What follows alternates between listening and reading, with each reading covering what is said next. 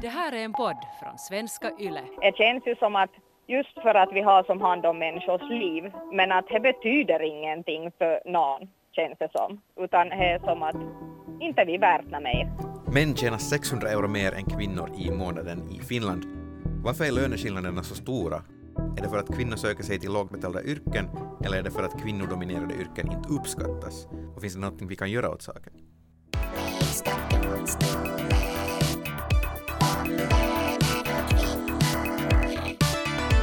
Det här är Lägsta domstolen med Max och idag har jag Anka med mig. Hej! Hejsan! Eh, Vem var det vi hörde där i början? Det var närvårdaren Lena Enlund. Uh, närvårdare och personer som jobbar på dagis så hör det till de yrkesgrupper som får lägst lön i Finland. Så för att få koll på läget så har jag då pratat med tre närvårdare och en småbarnspedagog. Uh, och Lena Enlund, hon jobbar på ett privat demensboende som staden köper in tjänster ifrån. Och vad gör man på ett uh, demensboende? Och där hjälper de sina klienter förstås. Eh, Det handlar om påklädning, morgonhygien, vässabesök, hjälp att äta.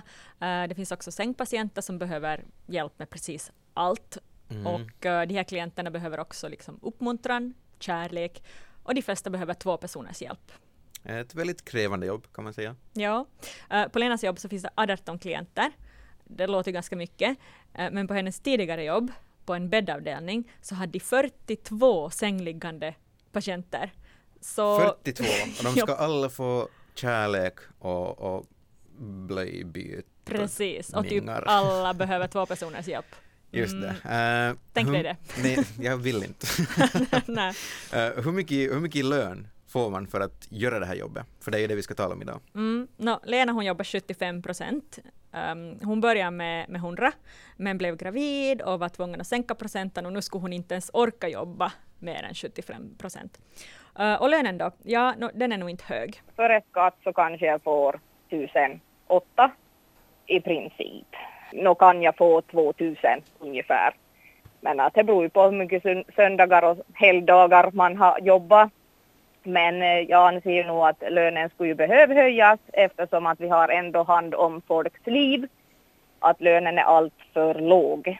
Men eh, det är tydligen svårt att få lönen höjd har jag fattat. Det skulle inte vara skatt på det så skulle det ju vara mycket. Men inte lämnar man ju som med som så mycket i hand att enda sättet man skulle som någorlunda få bra lön är ju att man skulle jobba 100 procent. Men att det finns ganska få som orkar jobba här nu för tiden. Uh, lönen för en närvårdare, så den byggs upp av tillägg. Det är alltså obekväma arbetstider, helgjobb, söndagsjobb, skiftesarbete, de jobbar julafton, midsommarafton och så vidare. Någon måste alltid vara på jobb. Okej, hon får nästan 2000 före skatt.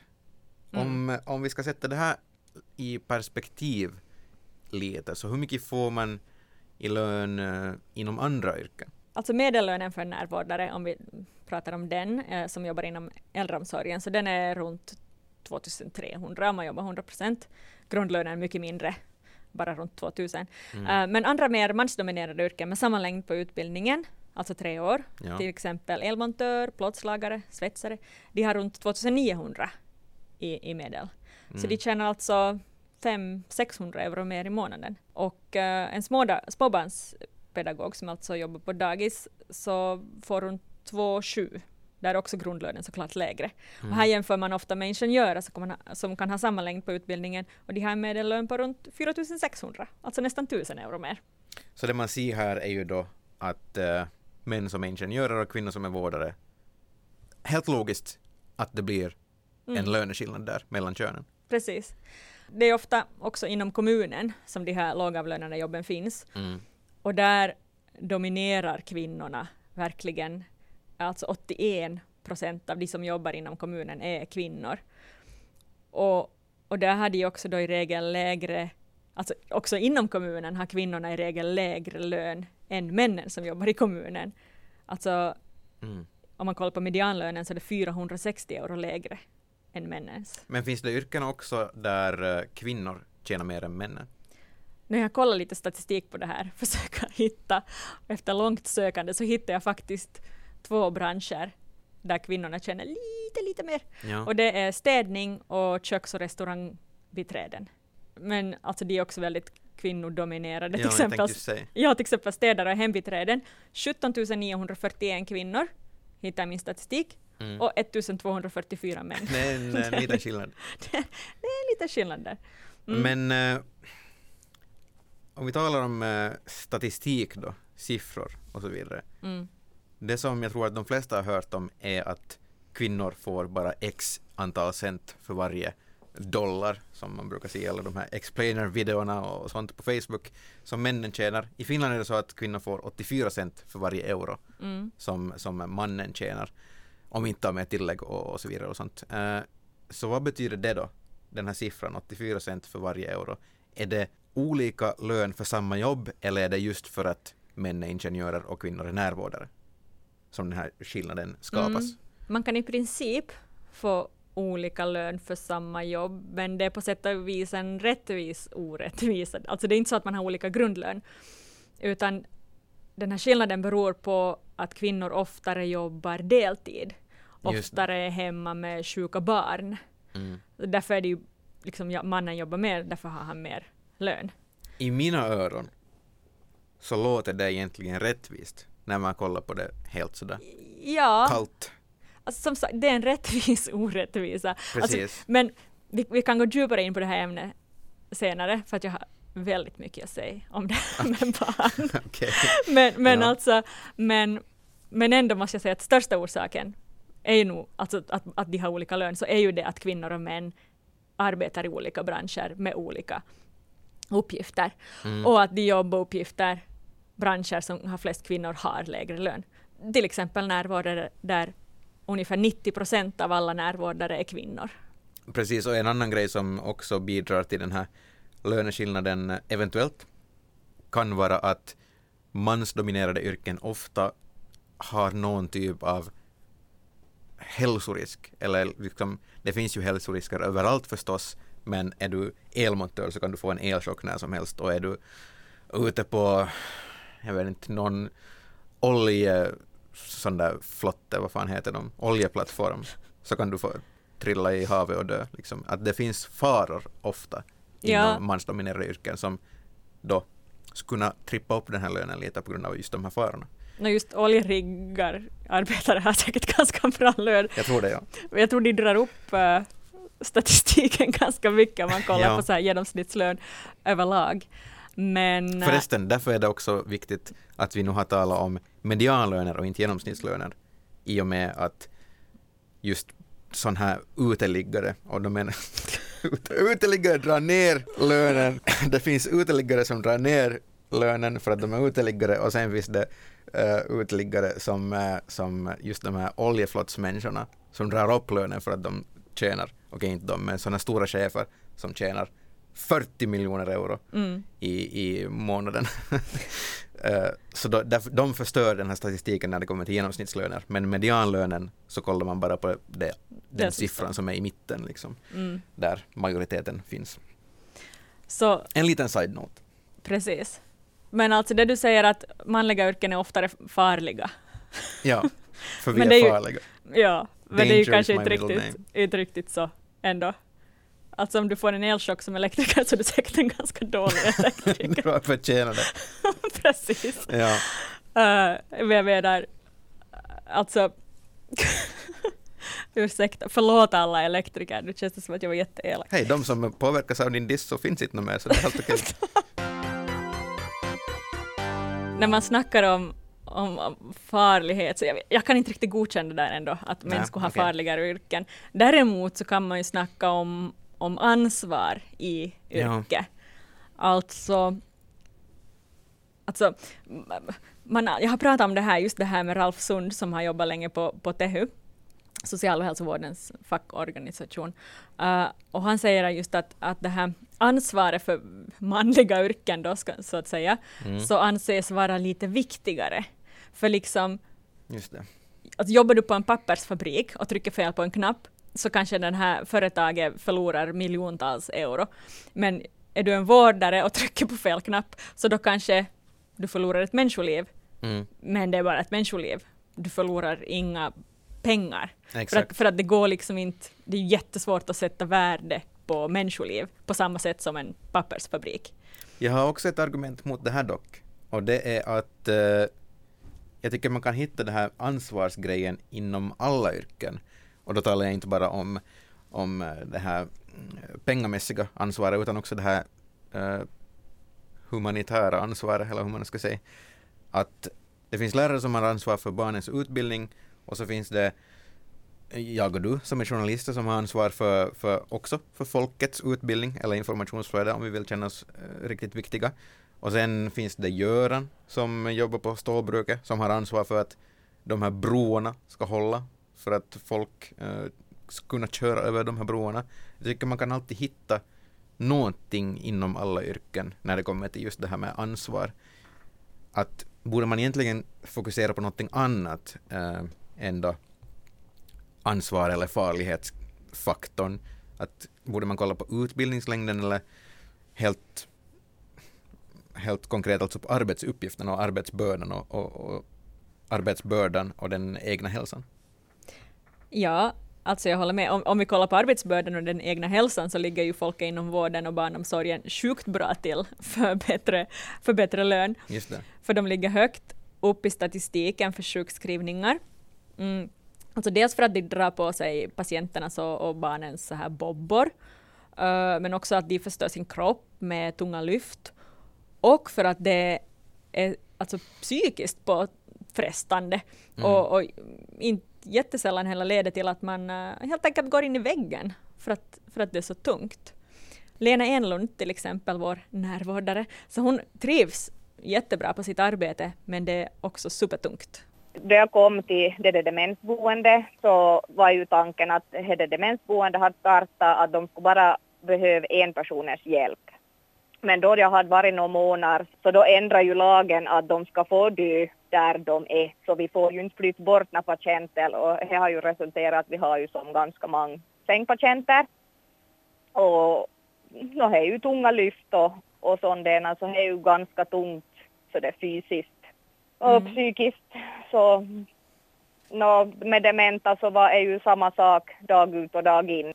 Och vi har ju vissa som är aggressiva och det kan ju vara lite tungt men att man måste bara tänka att de har en sjukdom, att det är sjukdomen som gör att de är som de är. Just det här är ju jobbigt. Men sen också det som vi talade om tidigare, att det är skiftesarbete. Att det också äh, bidrar ju till den här arbetsbördan, att det är obekväma tider. Så det är, det är ganska jobbigt nog det här. Ja, visst är det. Och alltså det jag tänker också med, med det här jobbet, att förutom att de jobbar i obe, obekväma ställningar och så vidare, mm. just det att de blir att, att liksom kan bli sparkad på och, och någon ropar liksom fula ord åt dig varje dag. Och samtidigt så måste du bara vara där ja. och, och ge den där människan omtanke och kärlek tillbaka. Alltså vilket annat yrke har den här arbetsbeskrivningen? Du får bara skit och du måste bara ge liksom kärlek tillbaka. Det är typ att vara småbarnsförälder. Jag tänkte just säga, eller, ja, eller jobba på dagis. Ja. Och det är just den andra arbe, äh, yrkesgruppen som Precis. ropar efter högre lön. Mm. Uh, men okej, okay. hur mycket vill de ha i lön, de här som jobbar inom uh, äldreomsorgen till exempel? Då? No, uh, Lena till exempel, sett till det hon då gör i sitt jobb, så har hon inte liksom helt orimliga krav enligt min åsikt. Då, om man skulle lämna åtminstone 2000 i månaden, mm. alltså bucketskatt, så det skulle vara riktigt som gemytligt. Men det vet jag att det kommer ju aldrig till ske. Det känns ju som att just för att vi har som hand om människors liv, men att det betyder ingenting för någon, känns det som. Utan det är som att inte vi värt mer och inte folk, eller som, de vet ju att vi måste ju vara i arbete no matter what, men att ändå är vi som inte värna. Allt annat så kan de nog höja löner på, men he, inom vården så kan inte de. Jag vet inte varför det blir så här. Jag måste antagligen skylla på människans natur. Men då det kommer någon som säger att de vill ha högre lön så blir det automatiskt tycker jag en sån där situation där instinkten säger att no men jag då? Eller varför ska du få högre lön och inte jag? Man blir liksom defensiv fast det inte finns någon orsak till att vara det. Eller kanske det är bara jag. det är nog bara du. Nej, eh. men jag, jag, kan inte alls känna igen mig för att jag tycker som du sa redan tidigare att, att uh, som journalist så får man ganska bra lön. Ja. Så jag som säger typ jag kan istället skämmas för att jag får för bra Absolut, jo, jo, det- Speciellt när jag har pratat med de här nu och jag bara nej, jag vill ge halva min lön till er så att jag ska må bättre själv. Exakt, men jag, har, jag tänker samma sak. Och speciellt när det är frågan om, om kvinnors löner mot männens löner så blir det ännu känsligare just för att det också är just den där grupperingen, att det är vi mot er, liksom den, den defensiva positionen blir ännu starkare just på grund av att det är ett annat kön än Mm. Men Eh. siffrorna finns ju där. Det, det ju... Siffrorna finns där, Ja. men just, det, just problemet tycker jag är då det är sådär lite tvetydigt. Eller inte, siffrorna är inte tvetydiga i sig, men det är ju kvinnor som väljer vart de och jobb. Hej. ja, just det. Mm. Um, ja, så kan man ju också se på saken. Jag tänker Men- som bara liksom, för den här diskussionen är så, är så toxisk tycker jag. Att det är så svårt att tala om det här just för att det är den här grupperingen. Att skulle det kunna vara lättare då om man skulle inte tala så jättemycket om att kvinnor får lägre lön utan istället kunna tala om, bara för den här diskussionens välmåendes skull, tala om just att det är yrkena eller branscherna Mm. som är dåligt betalda. Liksom, jag söker Ja. bara något som skulle kunna göra den här diskussionen enklare att ha utan att det skulle bli de här grupperingarna.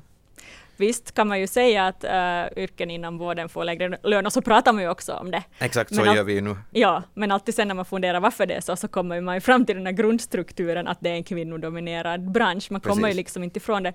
Och också männen som jobbar inom den här branschen påverkas ju av det. Det är ju inte som att manliga Mm. närvårdare har dubbelt så bra lön. De får ju också lika skitlön. Fast det är inte så många män som jobbar inom den här branschen och jag vet inte, alltså kanske det är så att män bara inte finner sig i att ha det på samma sätt. Lena till exempel, eh, närvårdaren som jag har pratat med, så berättar att flera män nog liksom utbildar sig till närvårdare, men att de som efter några år studerar vidare till sjukskötare eller ambulansförare eller någonting, för att lönen är bättre, bättre på den sidan. Så inte vet jag heller vad som skulle vara, skulle mer män till branschen betyda bättre lön?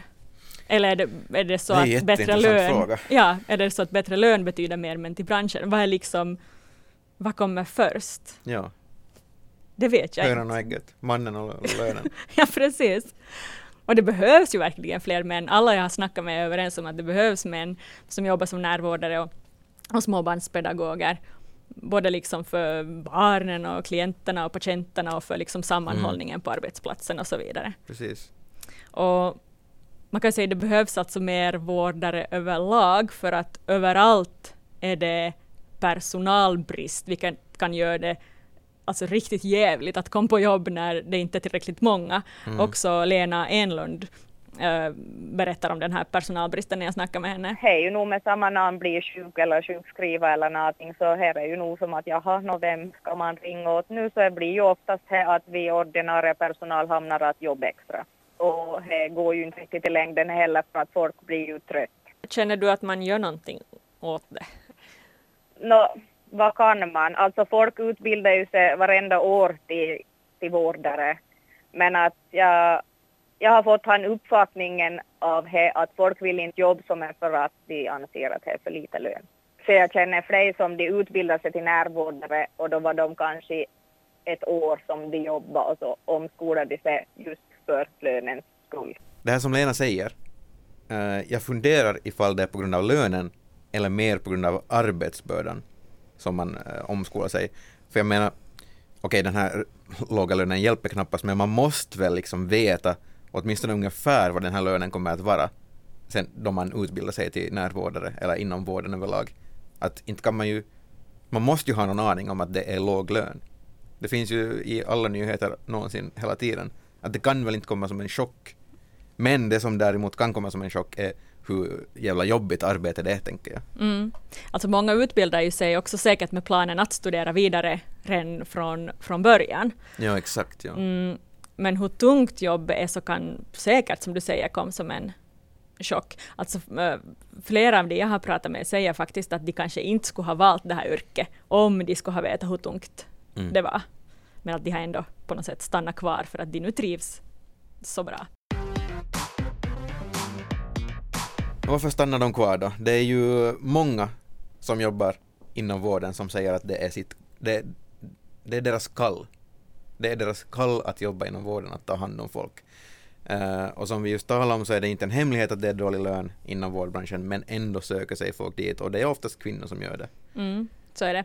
Uh, Lena Enlund, hon har jobbat som närvårdare i åtta år och hon är ganska speciell på det sättet eftersom som vi hörde många lämna yrket redan efter bara några år. Nu är det ju tungt men jag vill ju göra det här.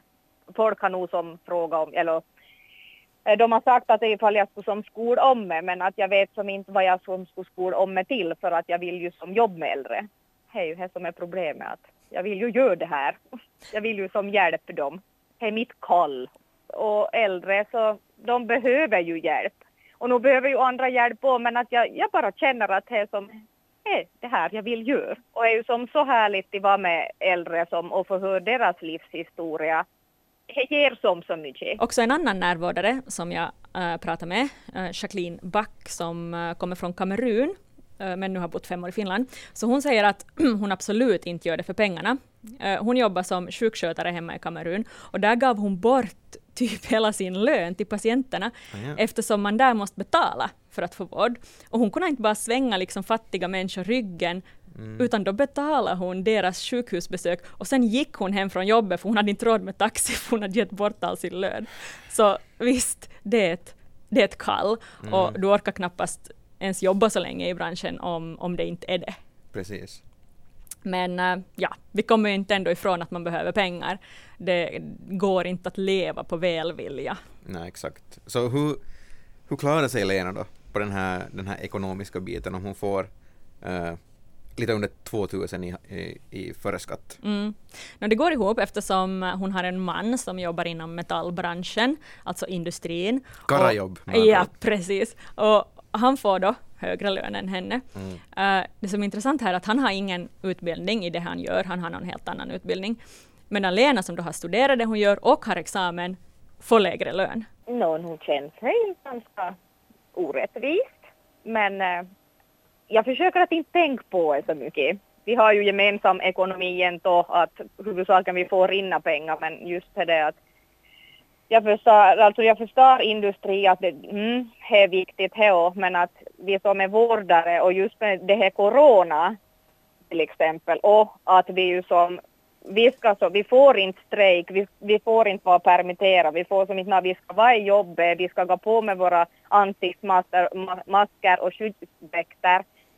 Men att vi får som inte bättre lön fast vi som har hand om folks liv varje dag. Så det låter ju, låter ju jävligt men jag tänker det här är så det här är så typiskt för när det kommer till, till kvinnodominerade branscher så är det det känns som att systemet är alltid uppbyggt för att det ska vara sådär att, in, att de inte ska kunna säga någonting.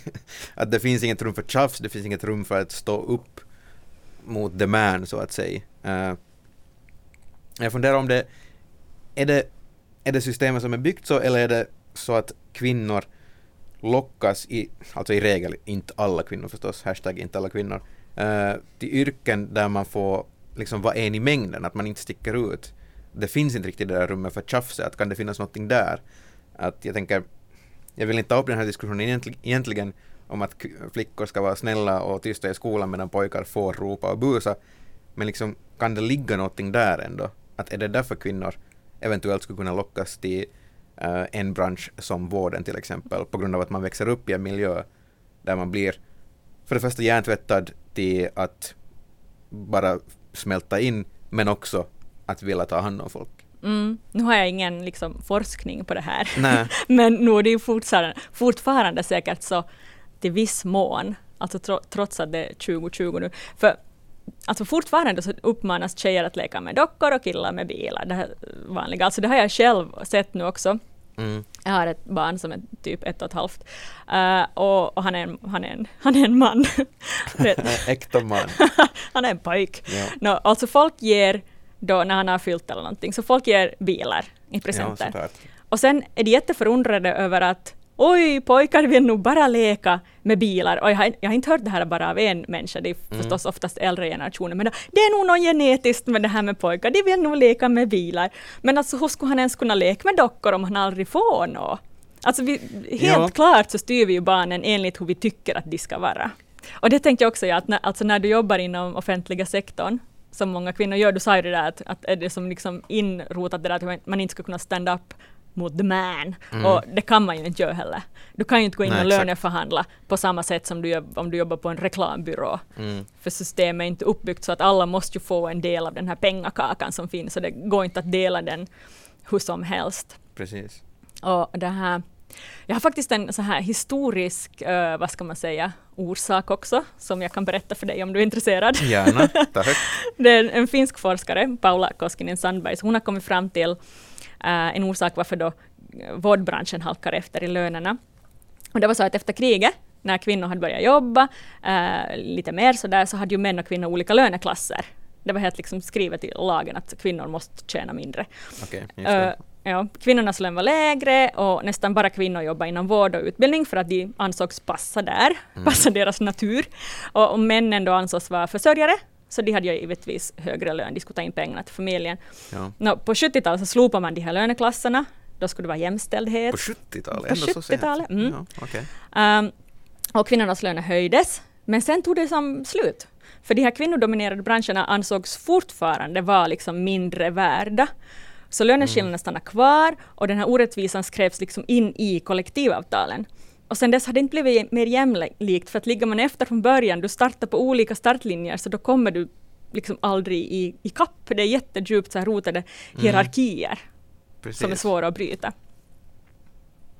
Jag tänker, jag börjar fundera på varför det är så att man uh, fortfarande, åtminstone efter 70-talet också, tänkt att antagligen ännu också, att de här branscherna är mindre värda. Jag börjar fundera på, på försäkring. Försäkring? Jag, jag vet inte vad jag har för försäkring, jag vet inte om jag har någon försäkring överhuvudtaget. Men jag tänker så här att, att inte kommer någonting hända mig ändå inte. Att mm. jag är helt safe. Och vården behövs bara då någonting händer. Jag behöver inte egentligen vården tills någonting händer och ingenting kommer ju hända mig så jag behöver inte vården. Finns det någonting där? Uh. det är en väldigt hot mm. take. Ja, uh, kanske. Jag kan inte alls känna igen mig i det där, måste jag ju säga. Mm. Det är för att du är kvinna och jag är man. där har vi det. Checkmate. ja. Uh, inget svar på det. Nej, vi går vidare. Okej, okay, men hur ska, vi, hur ska vi lösa det här problemet då? På, um, hur ska vi lösa det här problemet då? Först och främst, hur, på vems ansvar är det? Ja, jag måste ju säga, alltså börja med att, att om vi nu ska lösa Finlands problem för löneskillnader, ja, så att jämna ut löneskillnaderna lär ju ta ett tag. Ja. Uh, en rapport som uh, World Economic Forum gav ut för två år sedan, så visar att det kommer att ta strax över 200 år innan hela världen är jämställd. Okej. Okay. det, det, det, det, varierar ju jättestort mellan länderna såklart. Att till exempel västeuropeiska länder, så där, där skulle man kunna fixa det på sådär 61 år. 61 år? 61 ändå. år. Så, så det lär ju som inte hända imorgon, fast vi nu kommer med jättebra lösningar. 61 år? Jag, mm. Men jag, ja. Jag har en genväg. Aha, okej. Okay. Jag har en genväg. Om du någonsin, har du kollat på Bond-filmer någonsin? Mm. mm de, vill ju, de här Bondskurkarna vill ju oftast ändra på världen på något vis. Det ska, någonting ska ändras, någonting ska hända för att det ska ändras. Uh, också i och för sig Marvel-filmerna, hela den här Marvel Comic Universe. Där fanns ju Thanos. Mm. Han ville ändra på någonting direkt för att han såg att det fanns ett problem. Och nu ser vi att det finns ett problem här. Och vi vill ändra på det snabbare än 61 år, för att det, det är alldeles för länge. Det vi, det vi behöver är en bondskurk som är feminist. Vi behöver en feminist Thanos. Vi behöver en feminist Hitler, skulle jag säga. Mm. Jag tror okay. att det, det, där ligger lösningen. Uh, jag tänker nu kasta ut, ut det här till... Vem ska vi ta? Vi tar de, våra kära finlandssvenska politiker Li Andersson och Anna-Maja Henriksson. Någon av er tycker jag kan ta den här manteln och bli Finlands feminist-Hitler. Skapa den här ändringen som vi alla vet att behöver göras, men vi ser att det tar alldeles för länge att göra det. Ta till de här drastiska åtgärderna och, och fixa det här. Eller Astras chefredaktör kan också göra det, om inte man vill våga vara edgy som politiker. Mm. Bra idé. Jag tror att det här är absolut lösningen vi måste Ja, ja bra idé. Mm. För att när, när man funderar på vems ansvar det är, så ja, det beror ju på liksom, hur man ser det, men av vem man frågar. Men nu är det ju politikernas kanske, till en stor del. Mm. Um, den här forskaren jag pratade om tidigare, Paula, um, som hade forskat det här historiska, så hon tycker också det är politikernas ansvar. För att nu är det ju liksom alltså facken och arbetsgivarförbunden och så vidare som förhandlar sinsemellan om löner. Och de driver ju alla sina egna intressen. Mm. Men det finns ingen som kollar på det här grundproblemet, alltså att kvinnors arbete och kvinnodominerade branscher värderas lägre. Precis. Så, så hon sa att de här orättvisorna som skrivits in i kollektivavtalen, hon tycker inte att de här avtalen i sig är ett problem, men att det är ju faktiskt en politisk fråga och den kommer då i skymundan när alla bara driver sina egna intressen. Mm. Så, så ja, en feminist-Hitler feminist tror jag absolut skulle kunna lösa det här problemet. Om nu alla tänker vara fega då och inte våga bli en feminist-Hitler, så hur ska man då, om vi tar den här 61 år långa vägen istället? Eh, inte jag rekommenderar, men okej. Hur, hur ska vi lyckas då? Hur ska man få högre löner? Ja, det är inte så lätt. Alltså Ralf Sund som jag pratade med på Tehy, så han säger att det effektivaste, kanske enda sättet att få högre lön är att strejka. Förutom feminist-Hitler förstås. Förutom det, så det är att strejka. Mm. Eh, det är så pappersindustrin till exempel har fått jättebra löner. Men eh, det är inte riktigt samma sak att strejka inom industrin som inom vården. Mm. Eh, Lena Enlund som ju är närvårdare, så hon vet faktiskt inte alls hur det skulle gå till. Nej, för det är väl lag att vårdaren måste vara i jobbet, så då får inte strejk heller. Visst, att ska man inte jobba handan, så då kan man ju strejk, men att det finns inte en chans att, som till exempel posten, då då var fler tusen som strejkar, att vi kan ju inte köra med det. Vi kan ju inte lämna våra klienter, så det är ju som lite att vi, kan, vi slipper inte att strejk. Vi måste vara där. Ralf Sund han säger i princip att kvinnorna borde kämpa mera. Alltså det är rätt få gånger eh, som kvinnodominerade yrken som att man har strejkat inom dem. Man gör inte det riktigt. Men det är också det är jättesvårt när det inte bara handlar om en själv. Alltså jag pratade också med en småbarnspedagog, Isa Muotio heter hon, och hon berättade att de var faktiskt nära att strejka en gång. Men sen bestämde de sig i sista stund för att inte göra det för ändå för att tänk på föräldrarna, tänk på barnen, så jobbigt det blir för dem. Så då tänkte de ännu en gång på alla andra än, än dem själva. Och just när det kommer till småbarnspedagogiken så är det också svårt eftersom kommunen har skyldighet att erbjuda vård till alla barn som behöver det. Mm. Så ja, och också, också är det svårt att liksom, man förlorar ju lön när man strejkar. Um, en som är fackligt engagerad, hon sa att det är jättesällan man skulle som få tillbaks det man har förlorat när man strejkar, för alltså höjningen är liksom ändå aldrig tillräckligt stor för den förlorade lönen. Just det, så då man strejkar tappar man lön och sen får man inte tillbaka den fast man Precis. skulle få höjd lön. Mm. Jobbigt. Jobbigt att man måste tänka på sig själv som kvinna. Vi, vi bara väntar och för oss. Men eh, är svaret då att kvinnor borde bli bättre att ta för sig? Nå, kanske det. Bland annat en svensk forskare har kommit fram till att, att många kvinnor, alltså rent så här ja, forskningsresultat finns det på att kvinnor är sämre på att ta för sig. Sämre på att löneförhandla, oftare ta på sig uppgifter som inte leder någon vart i karriären. Just Isa Muotio, småbarnspedagogen som jag snackade med, så hon har också själv märkt att, att, att man har lättare att ta på sig uppgifter som inte man får uppskattning för och hinner man inte göra dem på arbetstid så gör man dem hemma på kvällen. Men hon har pratat med, jag skulle inte alls göra samma sak utan att få mer lön. Och jag själv känner också igen mig där. Jag, jag, jag har alltid sagt ja till allt och så lider jag i tysthet. Nej, nej, inga problem, jag fixar! Kallsvetten rinner på ryggen. Men det är nog på något sätt, jag vet inte. Det, det, vi har ju pratat mycket om det här duktiga flicka. Uh, liksom felet som Ja. man har. Flickor måste bli bättre på att säga och nej och inte bara överprestera och så vidare. Men det är skitsvårt rent ut sagt för att, för att man vill på något sätt vara till lags. Ja. Mm. Är det Och- svårt att vara kvinna? Det är ganska svårt att vara kvinna. Du skulle inte vilja byta tror jag. Nej, jag tror inte. Nej. En annan grej som påverkar kvinnor, fast det också borde påverka män, och det säkert påverkar män också, men det är alltså problemen med barn. Ja, Det är bara problem. det är bara ett problem. Alltså om man ska tro på forskningen så leder det bara till problem när det gäller kvinnor och löner. Ja. För de hamnar alltså rejält efter i löneutvecklingen när de får barn. Mm. Det finns till och med något som kallas barnbot. Alltså du får böter för att du får barn. Böter för att man får barn. Ja, typ. Vad betyder det då? Nå, eh, I Finland så är barnboten 25 procent och det betyder att kvinnornas lönenivå är 25 procent lägre än männens efter att de har fött barn.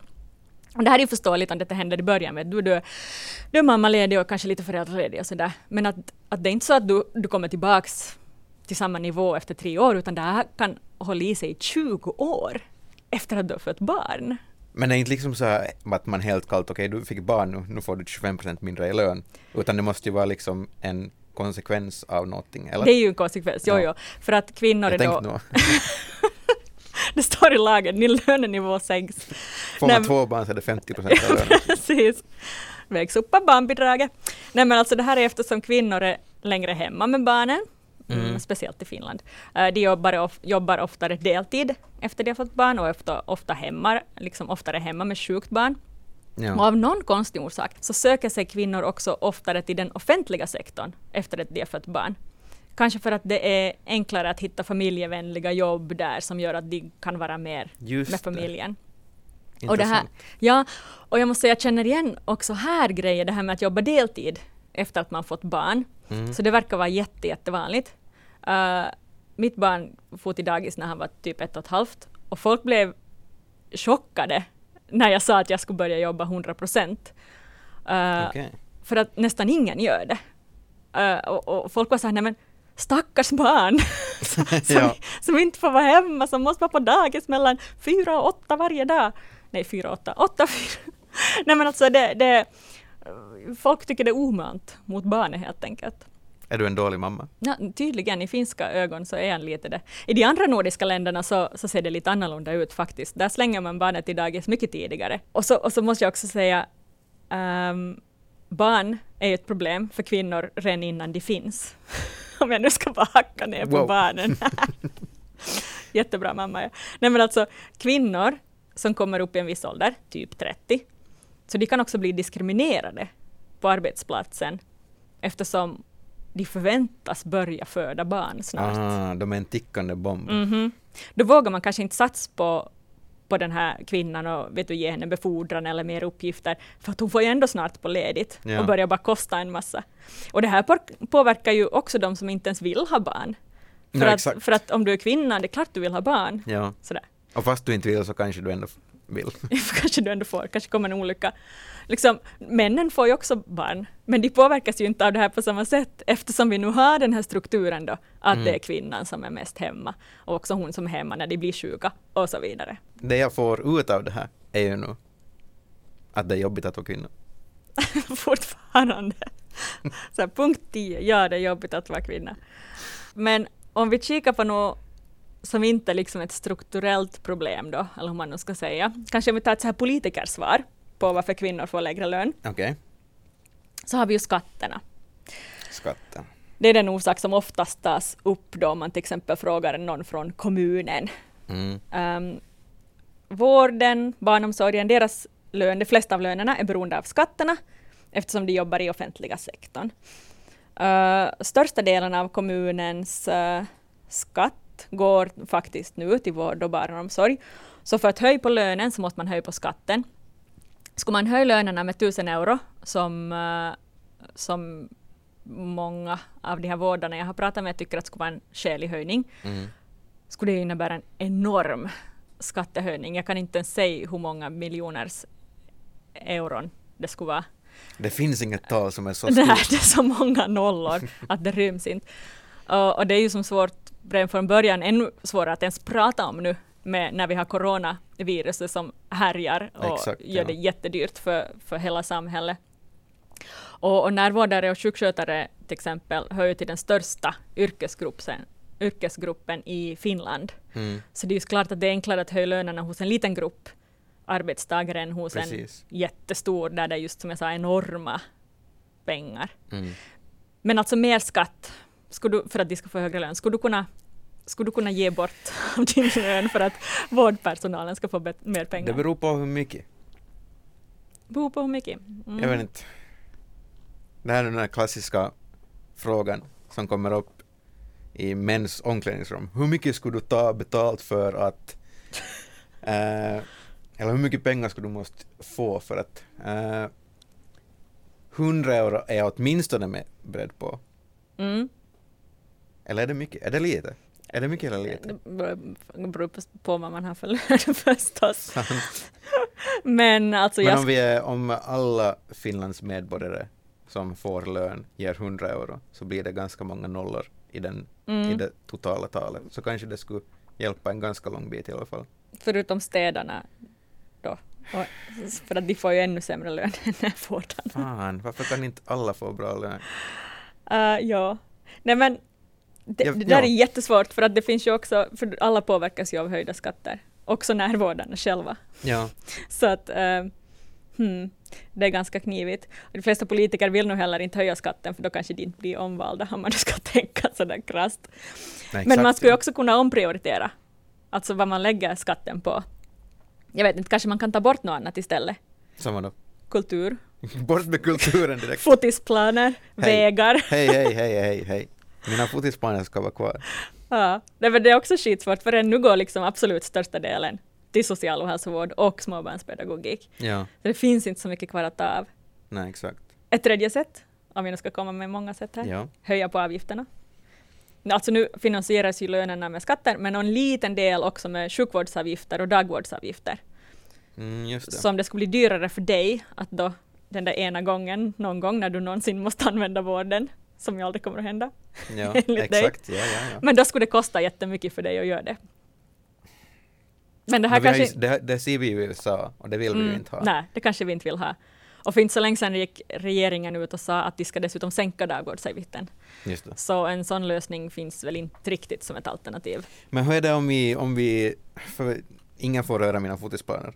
Så vi kan inte, det här offentliga sektorn kan vi inte röra i. Okej, skit i skatterna och så vidare. Exakt. Det får vara som det är. Exakt. Eh, kan vi ta, kan vi, finns, är det bättre på den privata sidan? Ehm, ja, man skulle kunna tro det, men inte, inte alltid. Okej. i, i, ibland kan det faktiskt vara sämre.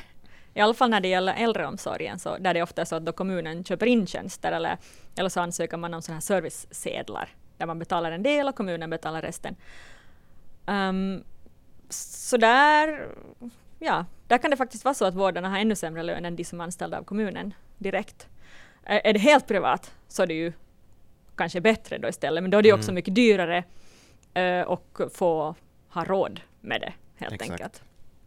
Och eh, på tal om privat äldreomsorg, när vi nu snackar om äldreomsorgen, ännu en orsak till varför det kan vara svårt att få högre löner är ju att vi blir äldre i Finland.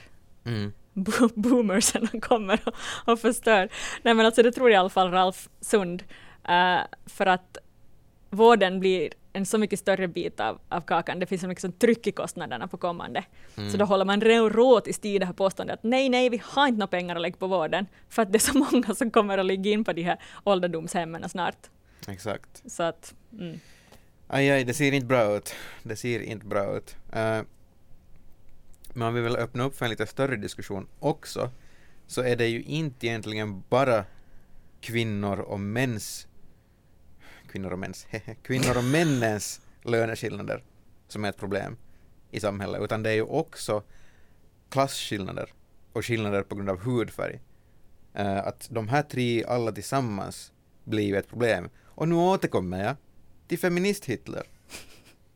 För att det är hon som är lösningen på alla de här tre problemen samtidigt. Vi behöver en Thanos-snap. jag, jag ser nog faktiskt ingen annan lösning jag heller. Nej, Nej. jag har svaret. Ring Aha. mig, Anna-Maja och Li. Jag har svaren. Vill du höra av dig till podden, till exempel om du är intresserad av att bli feminist-Hitler, så kan du höra av dig på mail till exempel, förnamn.efternamn yle.fi eller så kan du skicka till oss på Instagram at yleextremnyheter. Du får också skicka på WhatsApp 044 421 4564. Många fyrar. Ja, inte vet jag. Tack för att du lyssnade. Hej då. Säg då, Anka. Hej då! jag satt och drömde.